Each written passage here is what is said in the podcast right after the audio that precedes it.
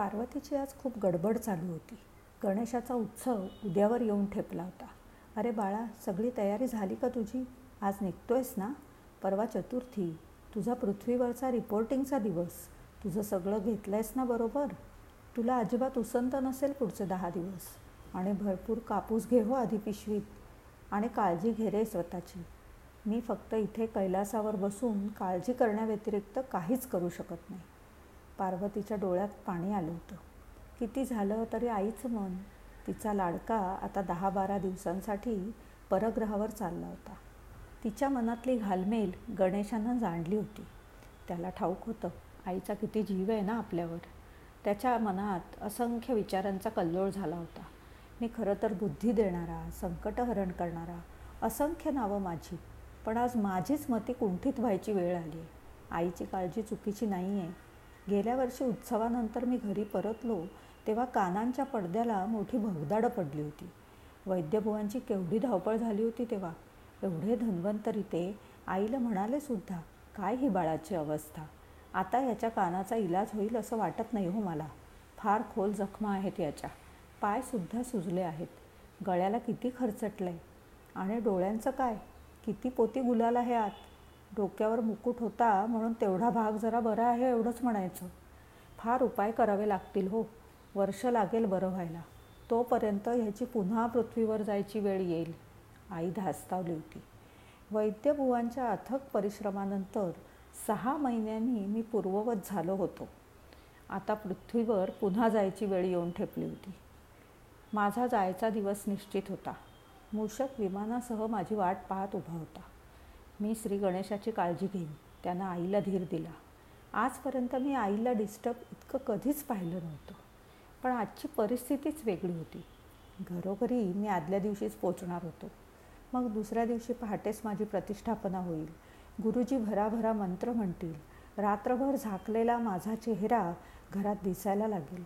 मी पाटावर स्थानापन्न असेल समोर लाडू पेढे ठेवले जातील. घरातले चिमुकले मनोभावे बाप्पा मोर्या करतील. मोदकांची मात्र मला दुपारपर्यंत वाट पाहावी लागेल. घरातली मंडळी माझं डेकोरेशन करण्यात मग्न असतील. या छोट्याशा घरात माझी मूर्ती शाडूची असेल. आजूबाजूला खूप दिवे तोरणं रोषणाई केली जाईल. सगळं वातावरण कसं प्रसन्न होईल? आणि माझं मन असेल एखाद्या गरिबाच्या घरी. तो एक छोटीशी मूर्ती आणेल. त्याला भक्तीनं पाटावर ठेवेल. दुर्वा आणि जास्वंदीचं फूल वाहील. आणि माझ्या हातावर ठेवेल गुळ खोबरं. मूषक माझ्याकडे डोळे मिचकावून बघेल आणि म्हणेल बाप्पा खरी मजा याच्यातच आहे नाही का रे? त्या मोठ्या मोठ्या लाडू पेढ्यांमध्ये नाही. खरं तर हे सगळेजणं स्वतःला माझे भक्त असं म्हणवतात पण यांच्या भक्तीचं स्वरूप फार उग्र व्हायला लागलं आहे माझी मूर्ती किती मोठी असावी याला काही लिमिट? दोन वर्षापूर्वी मिरवणुकीत मी पडता पडता वाचलो होतो. खूप धडधडलं मला. काय होतं हे कळलंच नाही. कुणी माझ्या मनाचा विचारच करत नाही. त्या मोठ्या मोठ्या दिव्यांनी खूप उकडतं मला. गळ्यात ते कसले कसले हार घालताना आणि त्याला ती चमकणारी कलाभूत असते ना ती टोचते माझ्या मानेला. नारळाची वजनदार तोरणं माझ्या पायावर वाहता. अहो केवढं वजन ते. आणि पायावर जोराजोरात डोकं ठेवता. लागतं हो माझ्या पायाला. ओरखडे उठतात. एवढं सगळं ते लाडू ते पेढे तो पैशांचा पाऊस. एखाद्या गरीब भुकेल्याला जर तुम्ही पोटभर अन्न दिलं ना तर मनापासून आशीर्वाद देणं लागलं बरं का माझ्याकडे? पण शोमनशिपचा जमाना आहे. सगळं कसं भव्य दिव्य हवं. सगळ्याचं मार्केटिंग कधी कधी मी नवसाला पावतो अशी माझी जाहिरात केली जाते. एखाद्याच्या मनातली इच्छा माझ्या दर्शनानं पूर्ण होते आणि मग टोटल माउथ पब्लिसिटीवर मी नवसाचा म्हणून माझी वारेमाप प्रसिद्धी होते. माझ्या पायावर डोकं ठेवण्यासाठी वेगळी रांग नुसतं मुखदर्शनासाठी वेगळी रांग आणि नवसाची वेगळी रांग. गेल्या वर्षीचा फळाला आलेला नवस फेडायला आणखी काही लोक उभे. टोटल मार्केटिंग स्ट्रॅटेजी आणि माउथ पब्लिसिटी. अरे मी बुद्धीचा देव असं म्हणताना मग ती वापरा ना. ही नुसती वेडी श्रद्धा काय कामाची? तुम्हाला हवं असलेलं हे यश हे तुम्ही मेहनतीनं विचारानं आणि राधर अक्कल वापरून मिळवायचं आहे हे विसरताय तुम्ही. माझ्या अंगावर आता सोनं घालायला सुद्धा जागा शिल्लक नाही. तुम्हाला त्याचंही अपार कौतुक? माझं वाहन उंदीर मामा. त्यालाही सेलिब्रिटी केलं आहे तुम्ही. माझ्या कानापर्यंत पोचायला आता तुम्हाला शिडीचा वापर करावा लागतो. म्हणून तुमचे सगळे प्रॉब्लेम त्याच्या कानात सांगता तुम्ही. माझा मूषक हल्ली वेड्यासारखं करतो आहे सैरभैर आहे तो. मी हाक मारली ना तरी लक्षातच येत नाही हो त्याच्या. हो आणि आवाजाचं काय? मला सहज नाही हो होत तो आता. डी जे ढोलताशे आणि आणखी नवी नवी कर्णकर्कश वाद्य मी अनंत चतुर्दशीनंतर माझ्या घरी आलो ना की पुढचे सहा महिने नुसता सैरभैर असतो. सारखा आपला दचकलेला. डोक्यात डी जे फिरत असतो आणि कानात ढोलताशे घुमत असतात. आईची हाकही पोचत नाही हो माझ्यापर्यंत. सतत भूकंपाचे धक्के लागत असतात मला. सार्वजनिक उत्सवाचं स्वरूप पूर्णपणे व्यावसायिक केलं आहे तुम्ही.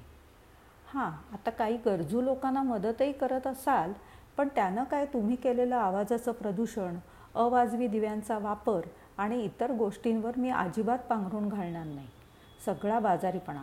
दोन दिवस सगळी कामं बाजूला सारून माझ्या रांगेत उभं राहण्यापेक्षा काहीतरी काम करा मेहनत करा तर तुमच्या अनेक इच्छा पूर्ण होतील. माझ्या नैवेद्याच्या नावाखाली किती गोडगोड खात आहे वजनाकडेही लक्ष द्या की जरा. किती आजार वाढत आहेत पृथ्वीवर. तुमच्या या बेताल वागण्यानं एक दिवस नष्ट होणार आहे ती. तुम्हीच संहार करताय तिचा. संकट तुम्हीच निर्माण करताय ना? मग तुम्हीच थांबवा ती. खबरदार मला नवस केलात तर. मी ठरवलं आहे आता. मी खरंच ठरवलं आहे आता नॉन कॉपरेशन मुवमेंट असणार माझी. साक्षात देव असूनही मी काही करू शकणार नाही. तुमच्या या आवाजानं पुढची पिढी कानानं बहिरी असणार आहे. आणि बिचारी माझी मुकी जनावरं? खरं तर त्यांचा आक्रोश माझं काळीत चिरतोय. मोठे मोठे दिवे लावताना रोषणाईसाठी तेव्हा थोडा विचार करा. सगळे रिसोर्सेस तुम्ही वाजवीपेक्षा जास्त वापरताय. अवाजवी अवास्तव खर्च करण्यापेक्षा त्या पैशातून एखाद्या गरजू व्यक्तीला सक्षम कराल तर तुम्हाला असाच पावेन मी. तुम्ही बुद्धिमान आहात. मी फार उपदेश देणार नाही. कदाचित तुमच्या कानापर्यंत तो पोचणारही नाही. कारण कारण आपण एकमेकांशी बोलतोय हे आपल्याला ऐकूच येत नाही आहे आता तरी हा कंठाळी लाऊडस्पीकर थांबवा. हो आणि आणखी एक. आजकाल तुमचं एक प्रेम एवढं वाढलं आहे की माझी विसर्जनाची मिरवणूकसुद्धा दीड दिवस चालवता तुम्ही. त्याचंही एक वेगळंच मार्केटिंग. खरं तर मी रागवलो नाही आहे पण उद्विग्न झालो आहे मला या गोष्टींचं जास्त दुःख होतं आहे की आता हे माझे प्रॉब्लेम मला तुमच्याशी डिस्कस करावे लागतात.